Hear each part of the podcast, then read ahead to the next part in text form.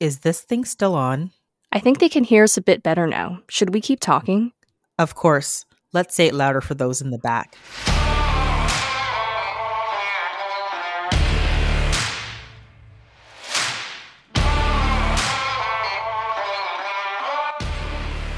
Hi, and welcome to the Gritty Nurse Podcast, an unfiltered discussion about health and healthcare.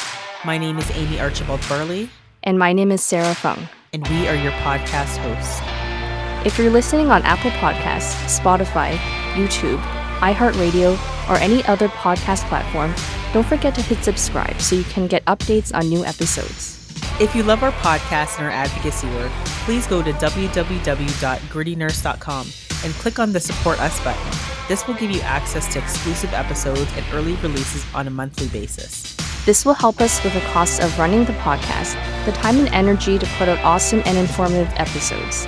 And for that, we thank you and we appreciate you.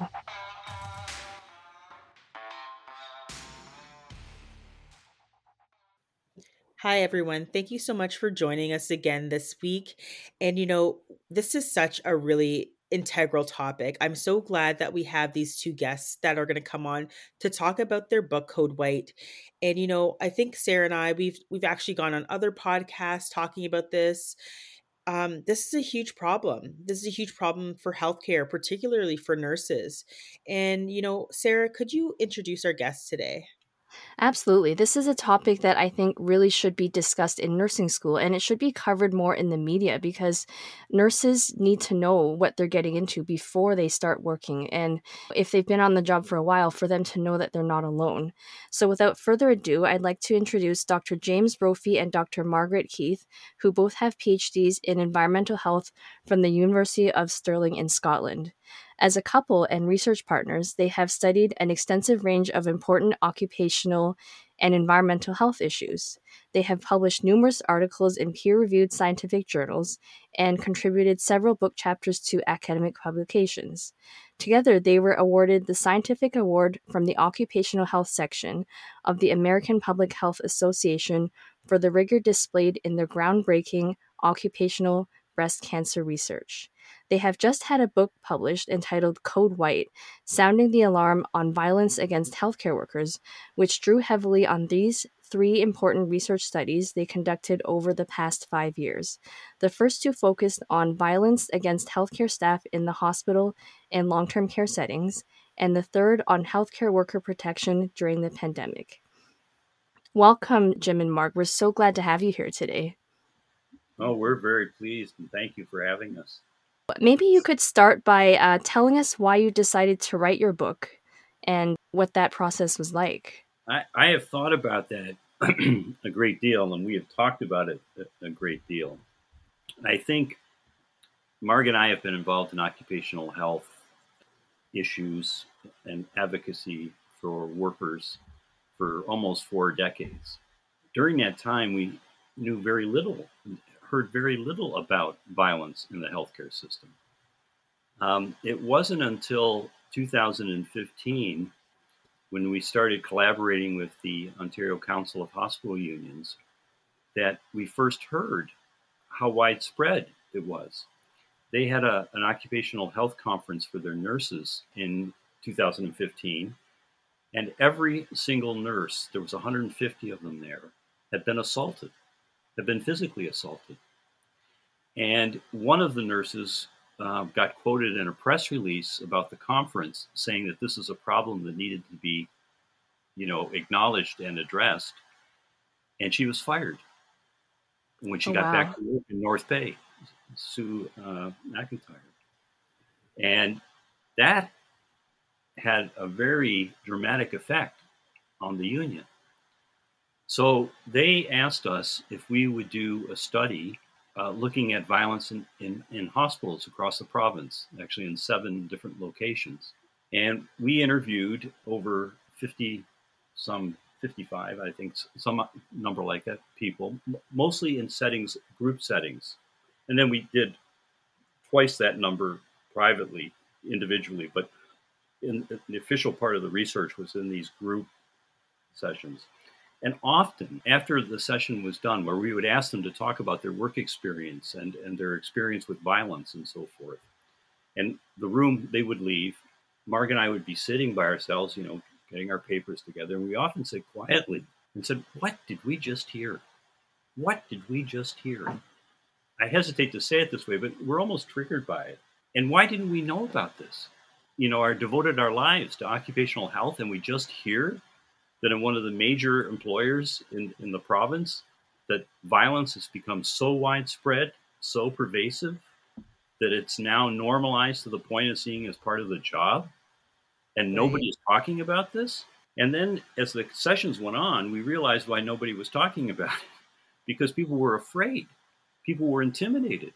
They all started the sessions with, you know, about Sue McIntyre having been fired. Now she did get her job back after a long arbitration, two, pro- two year arbitration process, but everybody knew about that. It had created a chilling effect within the union. People, we often had sessions where people would, would say, "Look, I just can't participate in this. It's too dangerous for me." And people would, you know, because we went through a very elaborate informed consent and so on and so forth. So all of that is to say that Margaret said this. We, we really feel that our work now is to help unmute the voices of healthcare workers who haven't been allowed to speak, that have been intimidated and, and made to feel have been blamed and have had their their stories left untold that our job is to kind of bring this to the public bring this to the larger society so that their voices eventually can be heard. And that's essentially what we're trying to do with the book. The, the title of our first article was Assaulted and Unheard Violence Against Healthcare Workers. And we were saying afterwards, we really shouldn't have just said assaulted un, and unheard. You know, we should have added blamed and silenced because this is what really came out when we were doing this research. It's extremely widespread. The public doesn't know about it. Researchers don't know about it because um, the healthcare workers are not allowed to talk about it for fear of, of being reprimanded or even fired. And of course, there's, you know, there are so many things wrong with it, right? Mm-hmm. Um, the fact that, that the majority of healthcare workers are women, many of them racialized, they're being silenced, they're being exploited and being silenced. Um, there was a, a quote that we had in our book that I, I want to share uh, about the importance of healthcare workers being able to speak publicly and to each other and to their family members and to you know whomever about issues such as violence and fear and discrimination, exploitation and burnout. So we said, unfortunately, the silencing of healthcare workers about violence on the job makes it difficult for them to reach out to anyone other than perhaps some coworkers or union representatives about what they're experiencing. Rebecca Solnit who wrote a book about the silencing of women as a form of control, says Being unable to tell your story is a living death. Violence against women is often against our voices and our stories. Silence is what allowed predators to rampage through the decades unchecked. Having a voice is crucial. It is not all there is to human rights, but it is central to them. So you can consider the history of women's rights and lack of rights as a history of silence and breaking silence. So, what we're trying to do is to help the healthcare workers to break the silence. And that's why we have written the book.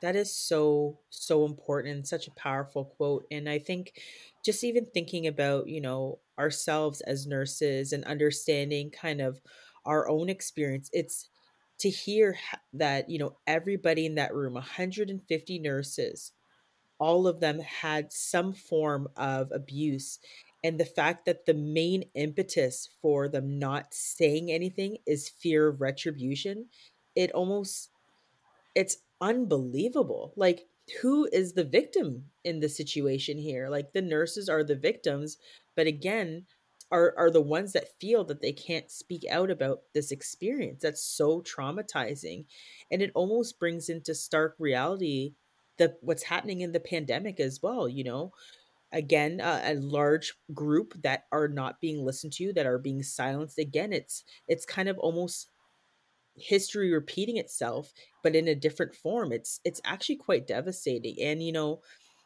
i i wonder and maybe you have some answers to this too what why do you think the violence is against healthcare workers are so prevalent. It, do you think it's because of the silencing? Is it multifactorial? Like, what do you think are some of the the reasons you think that this continues to happen, and what might be some of the statistics? Let me just say that it was something I just hit hit me, and, and we talked about this every time we did a session, and and all through our analysis of the book. You you cannot help but see the violence against healthcare uh, workers as part of violence against women in our society. 85% of the healthcare workers are women. It's hard to imagine any other work environment that would tolerate such levels of abuse if the majority of the workers were not women. You, you could, the blaming, the shaming, the silencing, the normalization of it. People were put are put on the defensive. What did you do? Mm-hmm. How did you act? Like here's the victim, right?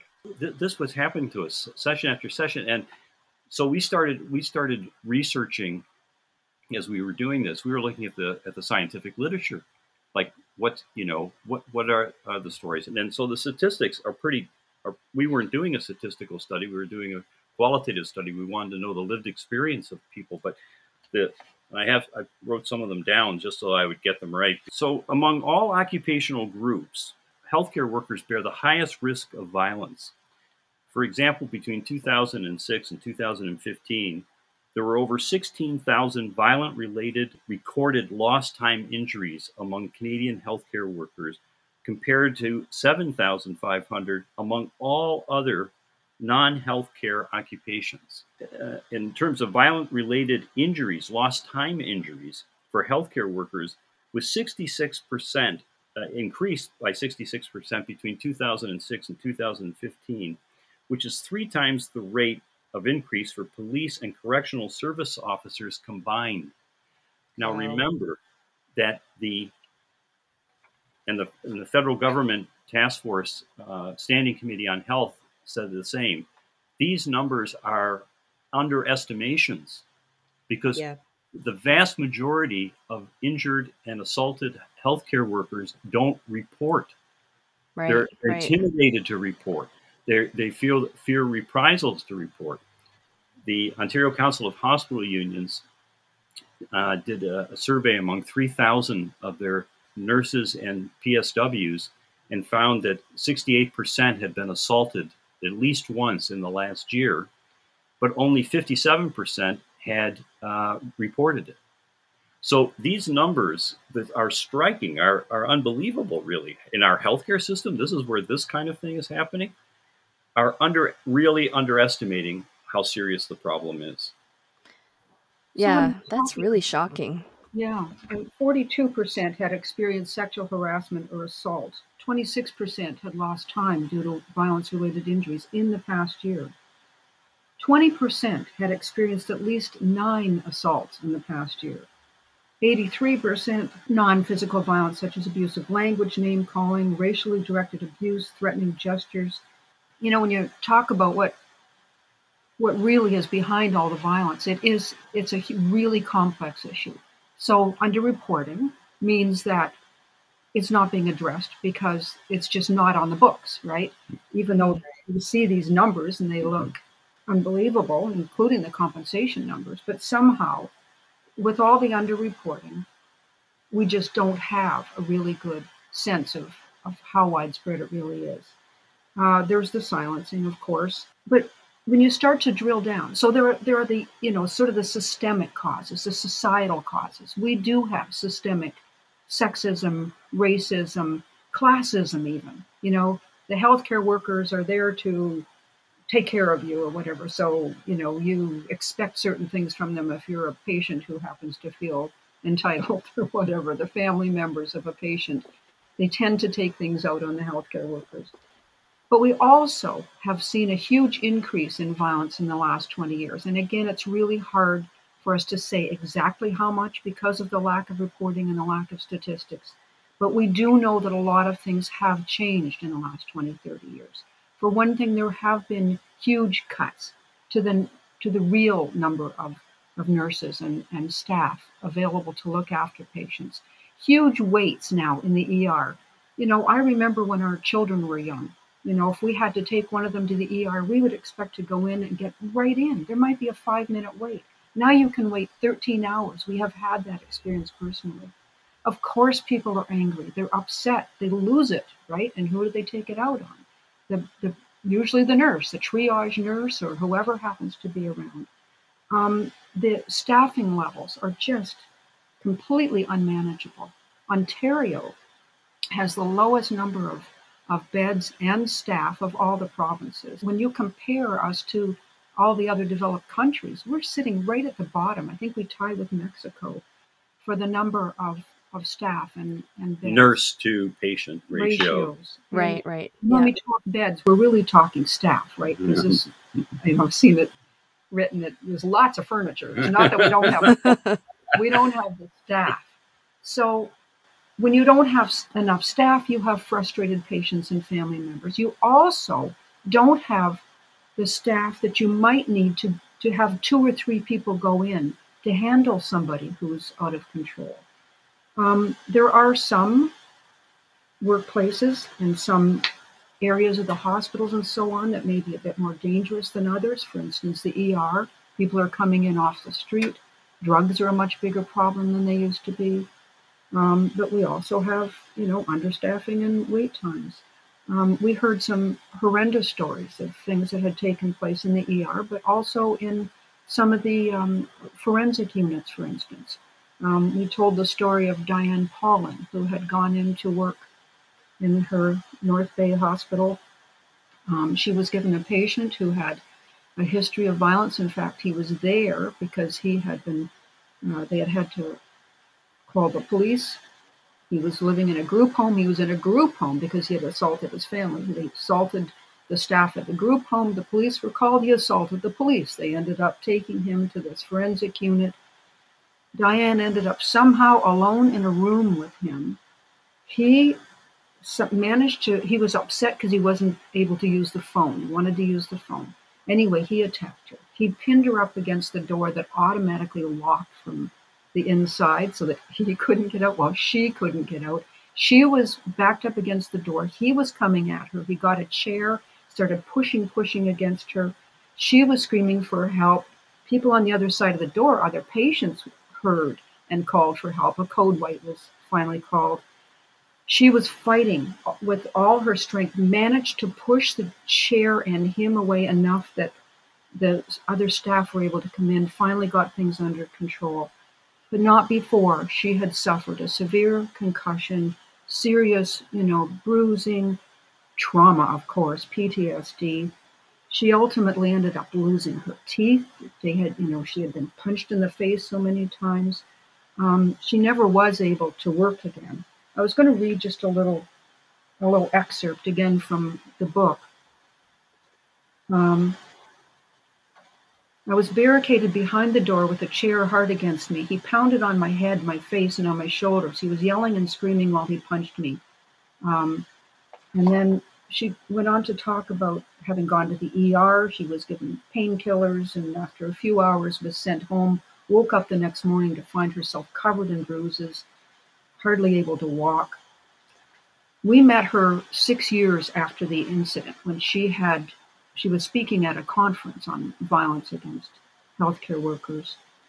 She, you know, at that point felt it was safe to get up and, and speak about her experiences because there was no chance she was ever going back to work. She couldn't. She was just too hurt and too traumatized. So, shaking, her voice quivering, she stood bravely in front of a large group of nurses, PSWs, aides, maintenance staff, and other allied healthcare workers and talked about the attack and about her injuries. She talked about the litany of callous disregard and abuse that came afterwards from her employer and the compensation board. She described how the indifference and even contempt she experienced from her employer and the compensation system in the aftermath of the attack compounded the harm from the original injuries and left her traumatized and ultimately impoverished. The delegates and the two of us were moved to tears. We did interview her a year later and heard, you know, more about how she had been treated by the comp system, who agreed that okay, she couldn't go back to work in the hospital. She had tried, couldn't do it. Tried to set her up as a customer complaints rep, um, which didn't work out. They had all these angry people coming in complaining about service, and was, I think it was stores. Um, she wasn't able to do that job. She she fought for the longest time to be able to get compensation. Finally, did, but lost it home. was such lost her home. She you know had gone through such trauma. In fact, they tried to use the fact that she had been abused as a child to say, well, that's the cause of your PTSD, not That's the violent horrible. incident. Wow. So, so there's so much more to this than just what happens in the workplace. It's how the whole system treats people when they try to talk about it or when they try to file for compensation.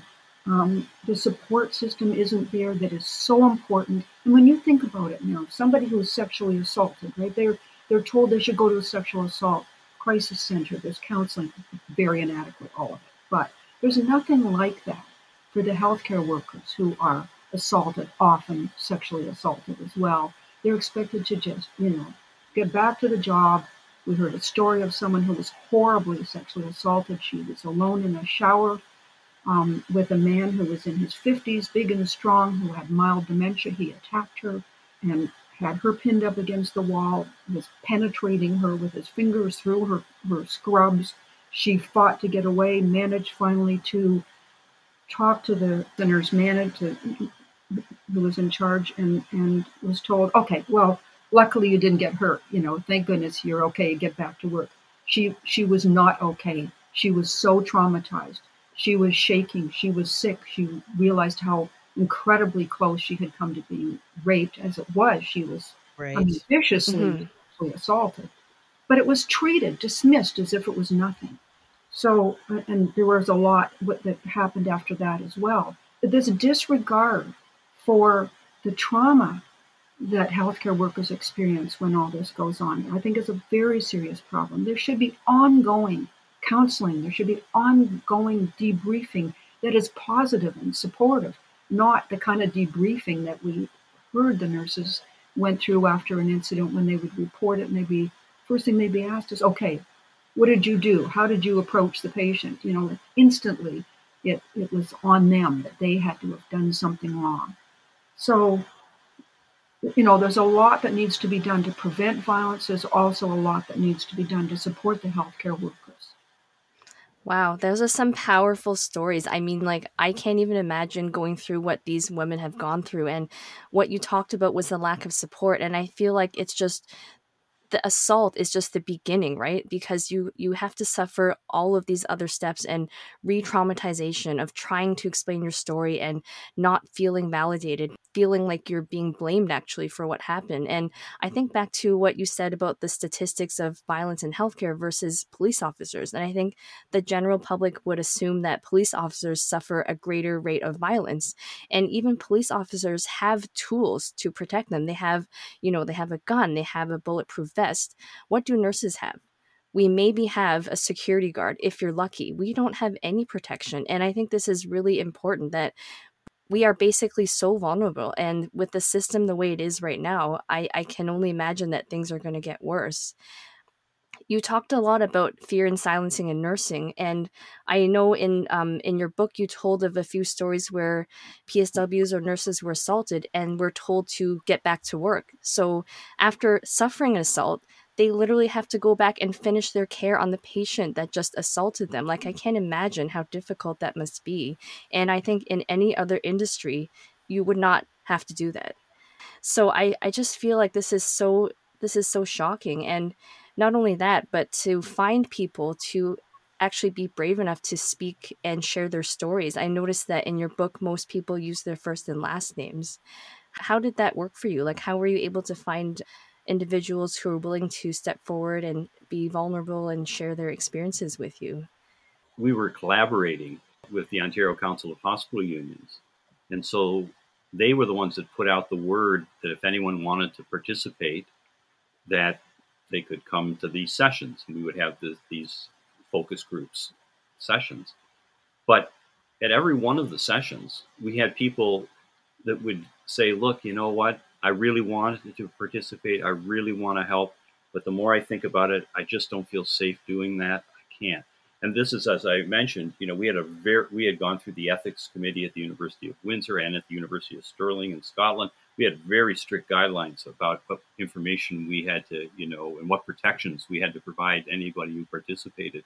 And you know, we, we in our studies we never said what cities we went to. We never said what their facilities were. We didn't use their names. In fact, we were the only ones that really had access to their names, and we destroyed that information once our study was published in a scientific journal.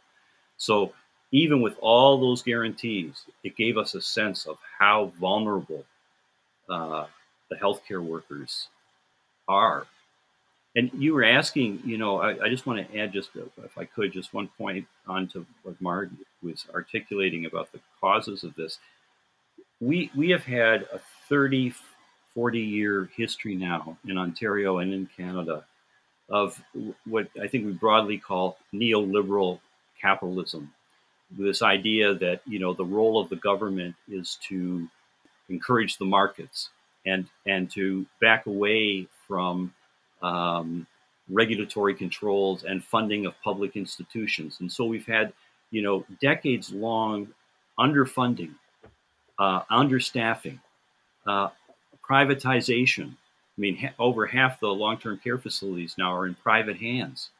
Uh, right. Uh, we don't even build our hospitals without private, you know, partnerships. Yep. Even though the Auditor General says it's costing us billions of dollars, because this is the role that the government thinks it should be playing in the economy.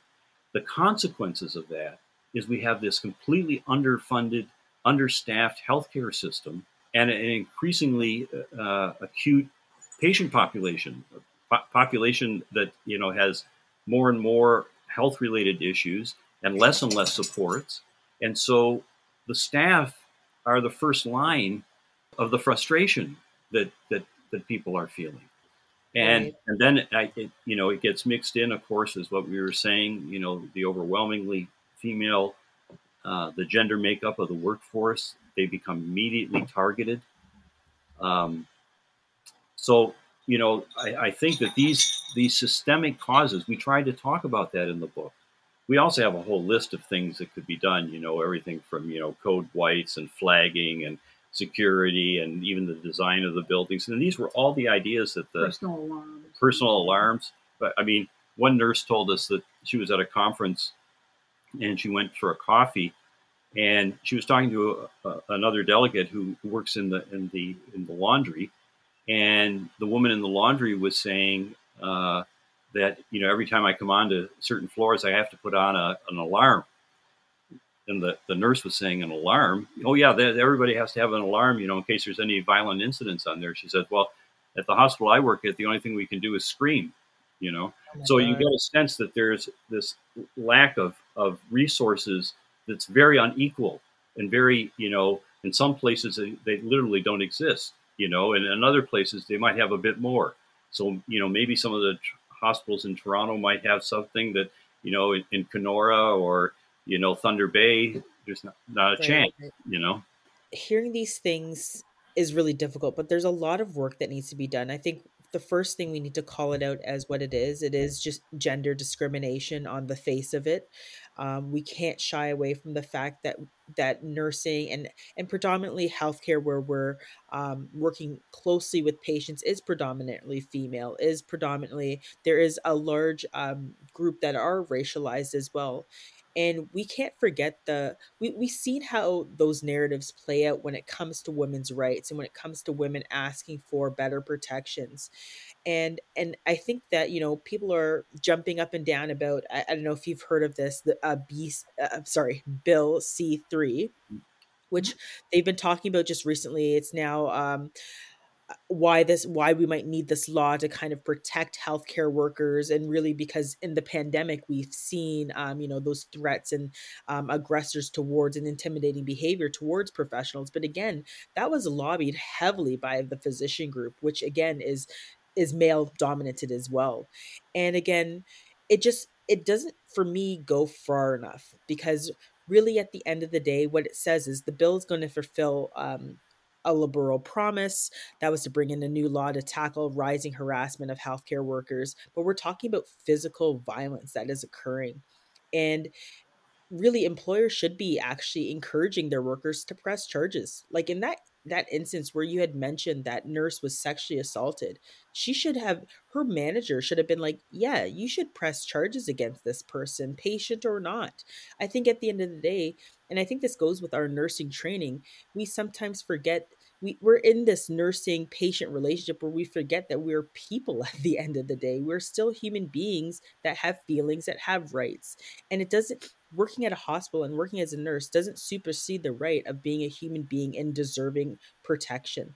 So I think we need to move away from some of these narratives that we we've been taught in nursing school, that we've been taught by our our healthcare workers and other people around us we really need to I, I am sorry to say but kind of like stick it to the man. Like i think we've been hearing stories about outrages at Southlake and I, i'm almost thinking that you know we have a lot of lawyers that listen to our podcast. Maybe there should be a class action lawsuit against a lot of these hospitals that are allowing this this abuse to occur.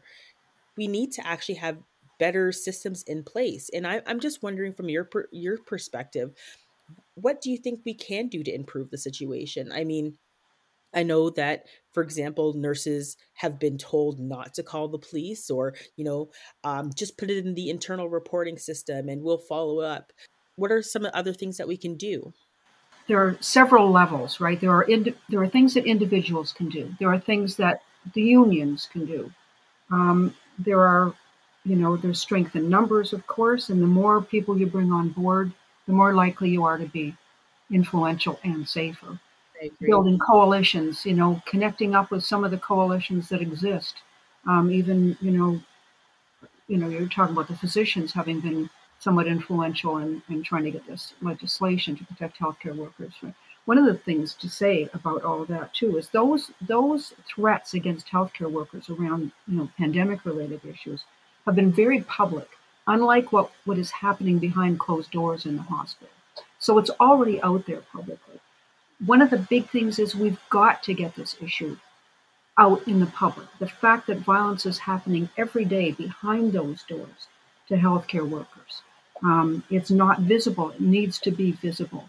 There's been this, we called it surplus powerlessness. We borrowed that term in the book. You know, once people have been made to feel that they are not powerful or they are even deserving of the abuse that or the exploitation that they experience, the less likely they are to fight back.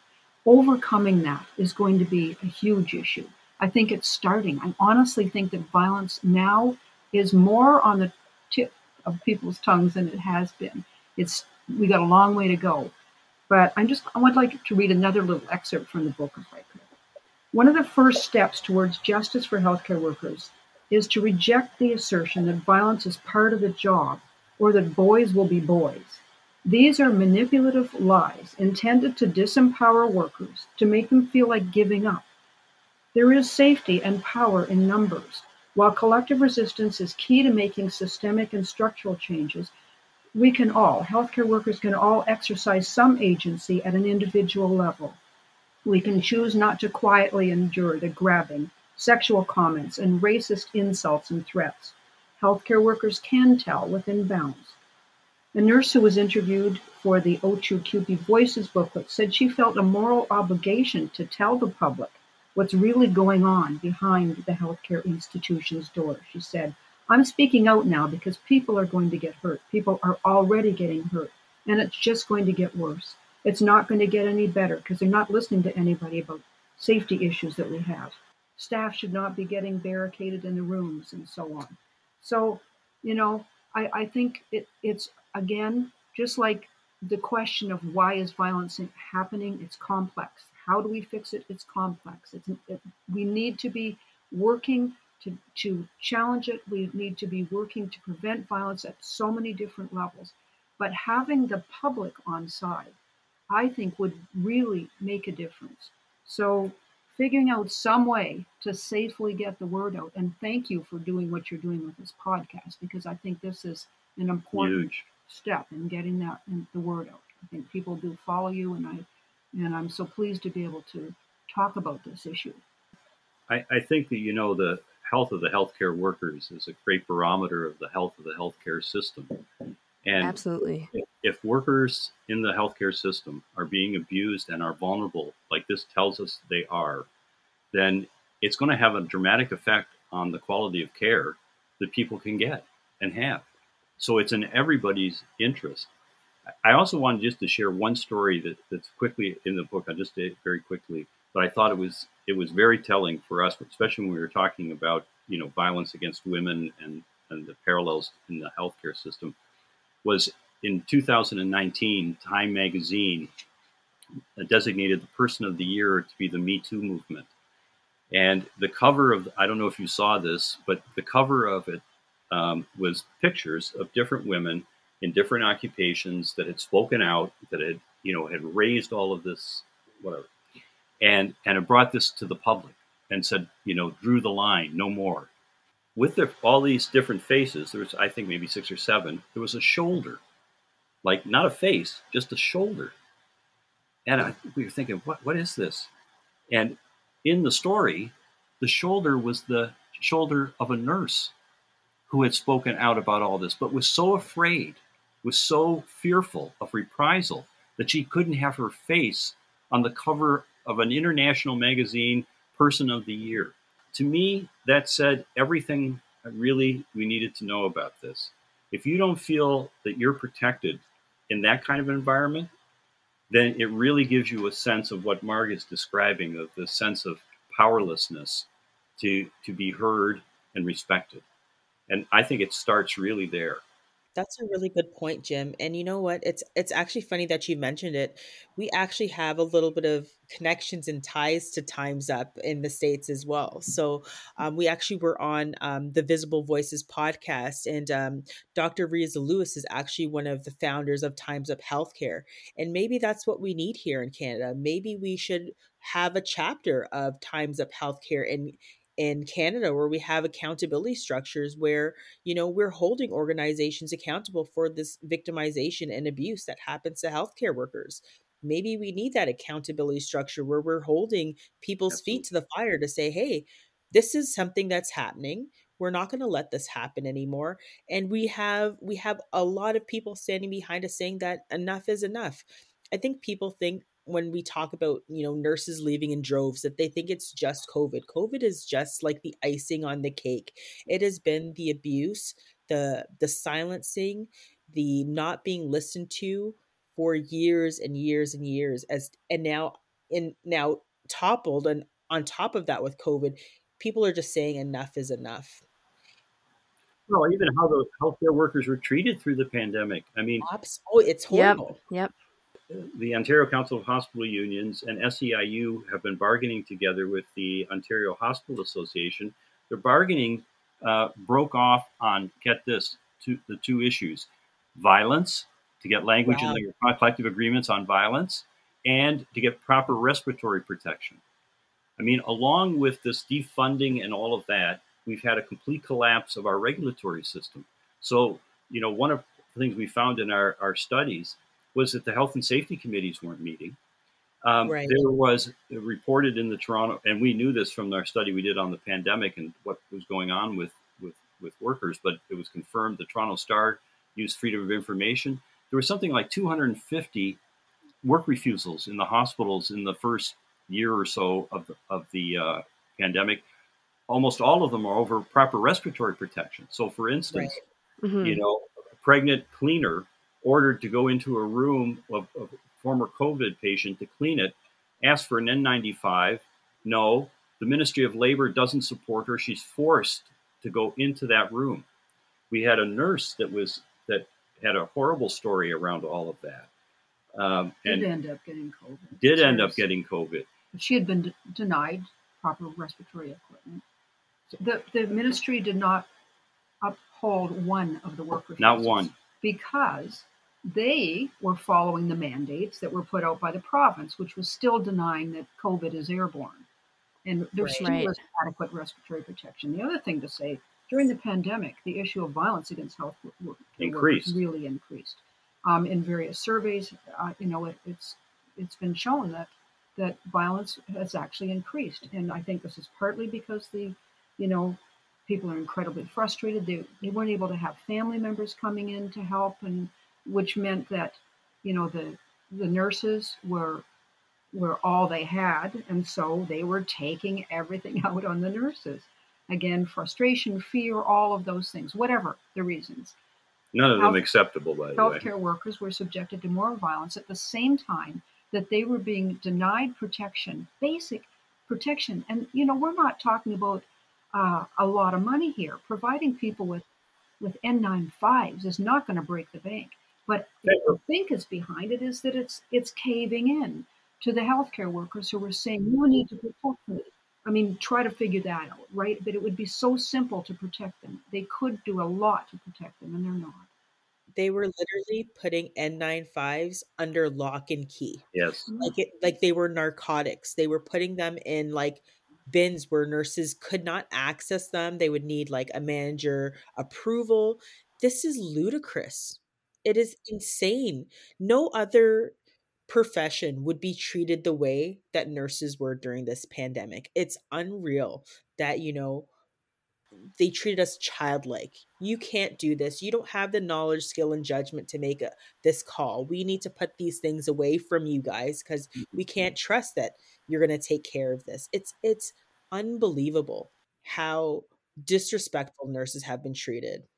You know, normally I don't recommend reading a Royal Commission report unless you're suffering from insomnia or something like that. in particular case, the SARS Royal Commission is worth a look that everything we're describing, the four of us are talking about here tonight, was in the SARS experience. What what happened, you know, in Toronto, 2003, with the SARS deal. The recommendations were, you know, that N90. First of all, that the precautionary principle should be applied. Assume it's airborne. As, right. Yeah. Right. Uh, uh, yeah. Assume it. N95s. In fact, N95s were stockpiled in the millions after the Royal Commission but they went they never they never properly monitored it.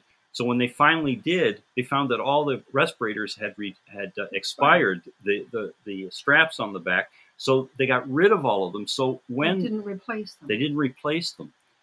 SARS Royal Commission says you must talk, you must build a culture of safety in the hospitals. You must talk to the healthcare workers, listen to the nurses, listen to the doctors, listen to the unions this, and he specifically tells the Ministry of Health and the Ministry of Labor to go and do these things. Like everything that got completely shoved aside in the pandemic, which was this was supposed to be the roadmap of how you deal with the pandemic, was totally ignored. And, and front and center right. was the precautionary principle.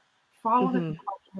Listen to the workers, when respect them. This was a novel virus. We didn't really understand it, so you you treat it as if it is airborne, it is dangerous. You do everything you can to protect people.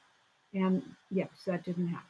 Yeah, I think that it's just it doesn't make any sense to me either. And I was reading actually a book by Andre Picard this weekend, and basically he said in Canada we're really really great at writing reports, but we're not good at acting on them. So we we put out a lot of great reports and we do these, you know, investigations and we have these great recommendations, but we don't act on them for whatever reason.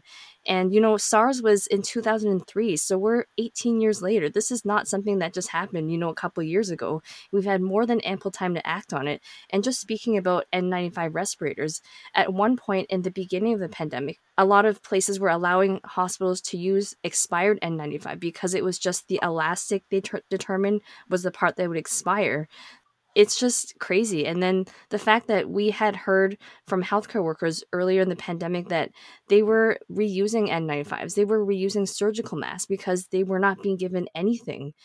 And I just, I can't believe that this is what it's come to and what we have to put up with if we want to continue working in the field.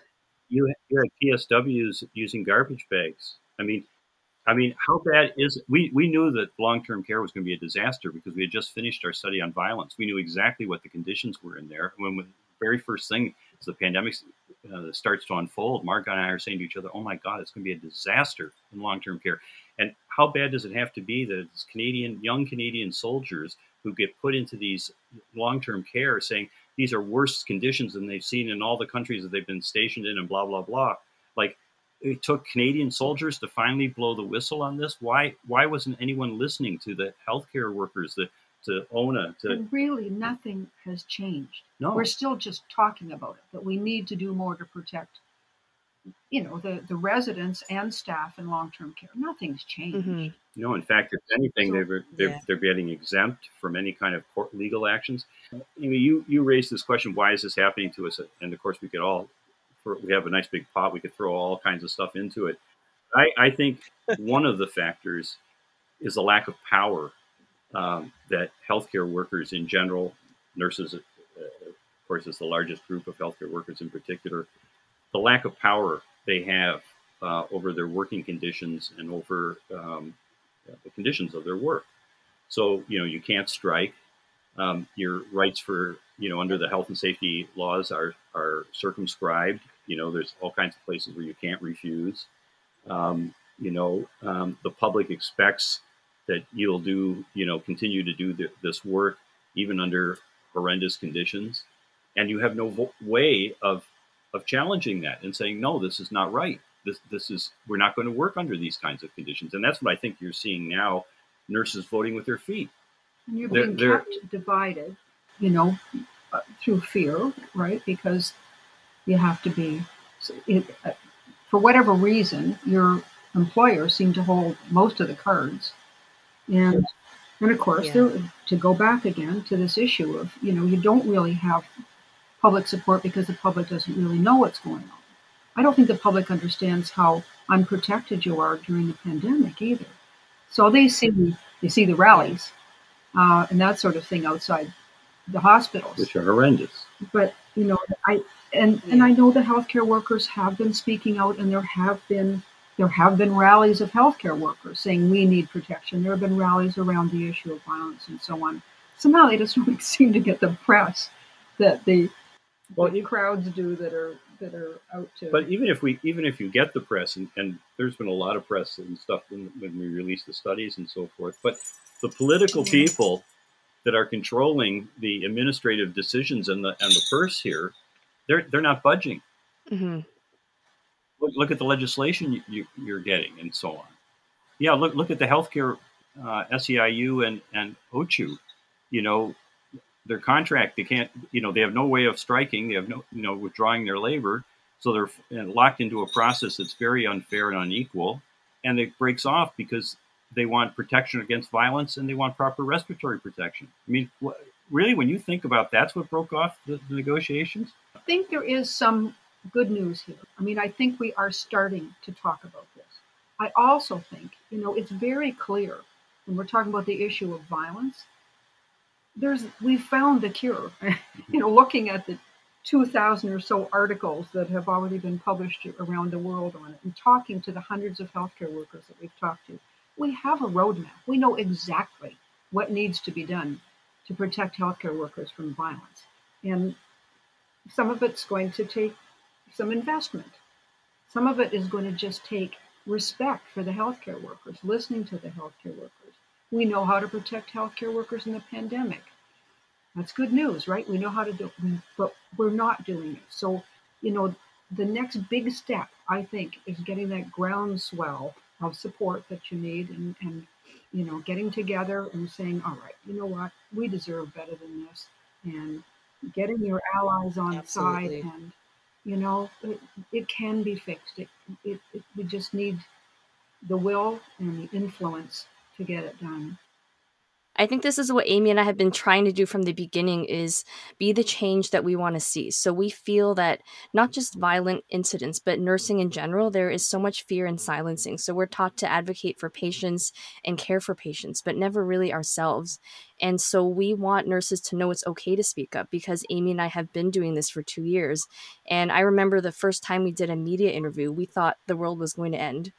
Well, it didn't, and hmm. we went on to do more and I think that just speaking about the power of social media like that's how you get people on board and this is how you reach people of influence is having your own platform and this is also why we decided to create this podcast because we felt that no one was listening and we just had this idea to try something and see if it would work um, so i think that's one way to look at it is just try to go out on your own and share your story that way if you feel that you're reaching out to people and no one's really responding the way you want them to. I, I, I think what the two of you are doing is, is amazing. I think it's it's exactly, you know, the fact that you're risk takers and prepared to speak publicly and encourage other people to speak publicly, like you do not only on your podcast, but in the Toronto Star and in all these other places. Twitter. Twitter, of course. and I can tell you at the beginning, I at least was very hesitant to use my last name. I wanted to go by a first name basis. And then I thought, you know what? I need to, I need to be a real person and you know like not just go by a first name like madonna or whatever like i am a person and it's okay because i saw doctors doing it all the time and i thought why is it that nurses are always on a first name basis but doctors never worry about that kind of thing? And in a way the, the more you're out there publicly the more protection there is as well. So right. an individual just on their own who you know decides to speak to a single reporter or whatever um, you know, maybe more at risk than someone who's really out there talking about this. You, you know, you're you're kind of famous, right? When you're well, I don't know about that. World, you are. so, that, so that gives you that gives you some protection. Anyway, Amy, you were going to say something.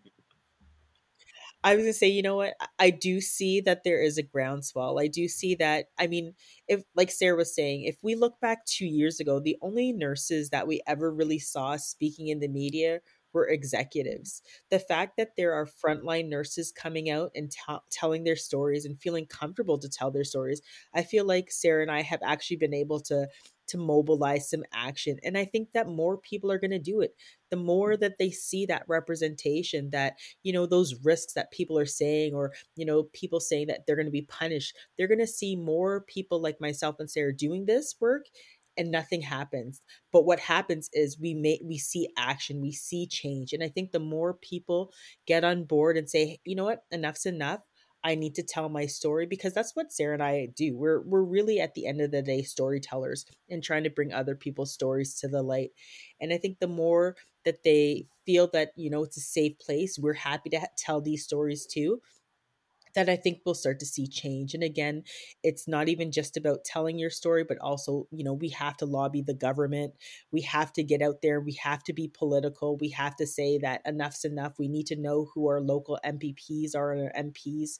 And and we have to get we have to be a part of that arena as well. I think mm. that's a new space for nurses to navigate, but it's a very important space for them to be in. And we do need stronger unions. I know there's a new union president coming in, and I hope that she's going to do some really some really um, difficult work because there's a lot of change that needs. We need to have a stronger union in Ontario and I think that, you know, nurses have had enough. We're, we're sick of it. And I, I really hope that we see change. And I, I'm yes, absolutely. Will, right, and you know, just in the interest of time, I just wondered, Marg, if and Jim, if we could ask if there are any last things you wanted to touch upon before we wrap up for today.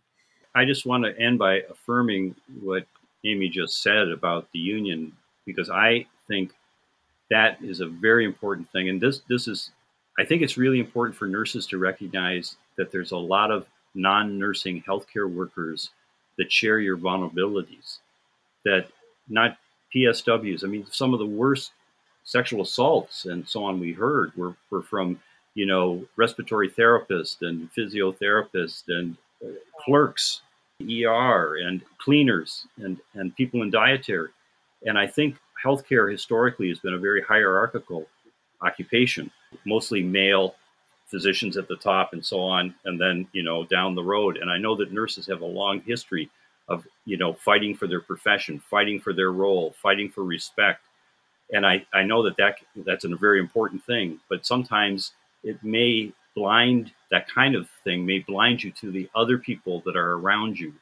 The old labor slogan that an injury to one is an injury to all really needs to be applied in the healthcare setting. I mean, I think anytime there's an assault in the hospital or in long-term care or any health facility, you know, every healthcare worker needs to see that as an attack on themselves, on them. I think, I you know, very progressive people like both of you and, and the people that I'm sure you're working with, you know, keep that in the back of your head, if, if you will. But a lot of our study is with not just nurses, But with all of these healthcare workers and, and the situations that they face is just horrendous, and their voice is really not heard. hmm Yeah, an attack on one woman is really an attack you on know all we need women. to stop Absolutely. treating violence and even protection during the pandemic as a as sort of a you know technical issue to, to or administrative or whatever it's deeply political and and i think you know your idea of lobbying the politicians and so on is really important the best way to do that though you know you, you need power they've got all the they at least think they have all the power right now and control to get the power to be able to fight back and to be able to lobby, you do need to do it collectively. And I think, you know, you've talked about all those ways that, that you might do that. And I think, you know, we need to look at this not as a scientific or technical issue, but very much as a, a political and economic And a human rights issue. and a human rights issue and a women's issue and so on. It's, yeah. Jim and Marg, thank you so much for your insight. I have learned so much. I'm sure Amy has as well. For our listeners, if they wanted to find you or buy your book, how can they do that? We have the copy of the book. It's published by Between the Lines. Uh, it's available at your bookstore. Or Uh, directly from between the lines, even on Amazon. Bet. Find us on Twitter. No worries. Thank you so much for coming on our show today. We're very thrilled, and we think the work you guys are doing is just awesome. It gives us real hope that you know that this thing won't go on and on. Thank you so much. Okay.